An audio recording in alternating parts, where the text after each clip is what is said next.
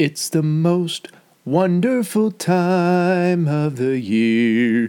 It's the hap happiest season of all. Or is it? At least in the United States. For footballers, the month of December is part of the off season and perhaps the biggest time of year for off season surgery.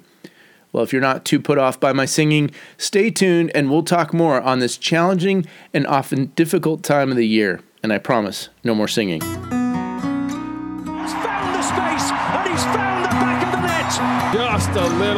Foot, thinking he's going to go far post. Not strong enough with his right hand. Whips that one in. Far post almost made him ends, and they have. He has the hat trick. The second in his career. The third of the night. The hat trick hero. Talked about you're not going to be able to sustain that kind of pressure. To the corner. Goes towards the near post. And you're the angle. And what a goal! What a goal! Even if you're not a footballer, November and December tend to be heavy laden with surgeries here in the USA. The way that most, if not all, healthcare insurance works, as people come to the end of the year, they likely have paid or come close to paying all of their medical insurance deductible, meaning that the expensive or extensive surgery that's been put off has now got to get scheduled without further delay before the new year begins. Well, for professional footballers in the first division of Major League Soccer and the lower divisions of the United Soccer Leagues, as well as for many collegiate players, November and December are often the time to get the offseason surgery taken care of so that they can regain fitness and make it back into the squad for the next season. Well, whether it's a minor surgery or a major one, there's a lot of traffic in and out of clinics, surgery centers, and hospitals during the season. Advancements in medicine and in medical and healthcare technology are happening rapidly. You know, the same surgeries and rehabilitation times of even just 10 to 15 years ago have really changed. Seemingly, everything's becoming more commonplace, with shorter lengths of hospital stays and recovery times. ACL surgery, for example, I remember a time when that might have been a death knell for a footballer and the end of his or her career. Nowadays, there are many excellent athletes who have had this major procedure one, two, sometimes even three times. Computers, lasers, robots, and other technological developments have not only let us see into more parts of the body, but also let those trained and skilled apply extensive years of knowledge toward the healing and mending of broken body parts and pieces. I sometimes wonder what football injuries might have looked like back in ancient times when medicine wasn't as advanced. Interestingly, in ancient times, the physician had maybe even a more critical and less commonplace role in the community than today. Without the training and technology that most educated in the medical fields of study had, an ancient physician would need to work with natural, unprocessed herbs and remedies, always striving to improve and perfect and build upon advancements made for the different ailments which might debilitate someone. One such type of remedy is referenced even in the Bible. In Genesis 37:25, we see the first mention of this thing called the balm of Gilead while its origin and identity have been difficult for scholars to understand or trace, there are several references to the medicinal traits and qualities that the balm offered. And we see in ancient texts that this was part of the trade industry even in ancient times. In fact, in later years, we read words from the Hebrew prophet Jeremiah as he watches and experiences the suffering of his people, the nation of Israel. He cries out, Is there no balm in Gilead? Is there no physician there? Why then is there no healing for the wound of my people? That's in Jeremiah 8 22. Well, scholars believe that the region of Gilead was rich in spices and medicinal herbs, and perhaps that a great industry around the work of healing and soothing had, had arisen because of the advancements made and because of this balm. The balm of Gilead specifically had a reputation. But in the cry of Jeremiah, one gets a sense that no physical, no earthly medicine would provide comfort, relief, or healing for the wounding that he's talking about. I've been there. Even in parts of my own medical history, I've watched as doctors tried to explain, as they poked and prodded and struggled to come up with a definitive answer or an accurate diagnosis. I've also sat in on patient centered teams with skilled physicians, nurses, and other caregivers. Sometimes everyone's at a loss to explain someone's pain, or they're struggling to come up with a plan of treatment that would provide the desired or needed relief for a patient. In my time as a hospice chaplain and pastorally in visiting people in the hospital, Depending on the situation, I learned to often pray something along these lines.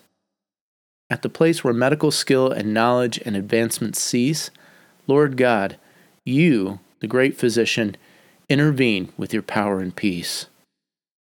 You know, there are limits to our knowledge and limits to the power and practice of healing that one might offer to the one who is broken, sick, or wounded. But many times we fall, fail to recognize this, and we place too much trust into medical devices and remedies. I've also seen the flip side as well, where people are skeptical and wary of doctors and medicine and medical procedures. Some may even come from religious backgrounds that deny medical intervention and instead insist upon a reliance upon their faith. As a chaplain, sometimes it's the most difficult place to be in to care for people who live on the edge of either of these extremes. But here's the thing wherever one's at on the continuum, especially as we age, I think we can all agree that our bodies, much like our world, is broken. Our bodies often feel unhealthy. They feel as though they're failing. When faced with surgery or in search of a diagnosis, we often find ourselves at the end of ourselves and in need of repair. We realize that we're vulnerable. We realize we're not invincible, that we're not forever young. We find ourselves faced with our own mortality, and if we understand rightly, we might even acknowledge our need for God, for something, for someone greater and more powerful than me. Someone who can bind up the wounds and heal the brokenness, not just the physical, but the mental and spiritual injuries as well. Friend, perhaps today you find yourself facing a surgery. Or maybe there's a diagnosis which has been devastating to you or one that you love. Perhaps there's hope hope for treatment, hope for a cure, hope for a full recovery. But maybe there's not. Maybe you are hopeless. Maybe the diagnosis is terminal Maybe you're being told that your career is done, your playing days are over. Maybe it's more grave than that. I encourage you to call out, to cry out to God. Bring your woundedness, your fear, your brokenness, your pain to Him. Ask Him to heal you. Ask Him to preserve you. Ask Him to carry you when you cannot carry yourself, when you cannot go on yourself. Before we end, I want to encourage you to check out our app, Sock Chaplain. That's S O C C C H A P L A I N. You can find SOC Chaplain in the Apple and Google stores.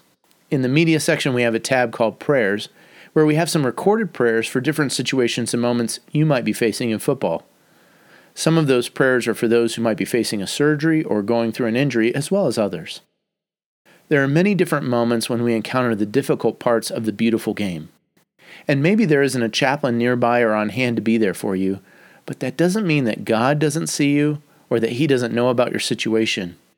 And He cares.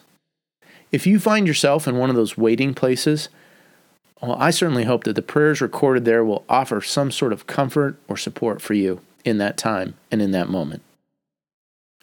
Allow me to close with a prayer for you. Whether you're facing surgery today or in the recent past, or even if you're in the midst of the rehabilitation process. Jesus, creator of my inmost being, knitter of my body when I was not yet born, fearfully and wonderfully you have made me. I am broken, hurting, injured, and to you I come for healing. Give physicians wisdom. Give nurses and caregivers gentleness and care. Let me be at peace, mind, body, and heart. Let me be healed. I place myself in your hands. Take that which is broken and mend me. Take that which is torn and put me somehow back together again, so that I may live and move and be being once again, so I might be renewed, refreshed, and restored. Let me persevere in the day of rehab. Let strength return to me as in the time when I was young let my heart not be discouraged. Let my recovery and health and well being be whole. And until that day, that foreordained day when my time here is complete, let me run the race, let me live out and run out the full 90. And when the final whistle blows, may I rest to hear your words Well done, my daughter. Well done, my son. Amen. This is Rev Brad praying for your healing and recovery from the touchline.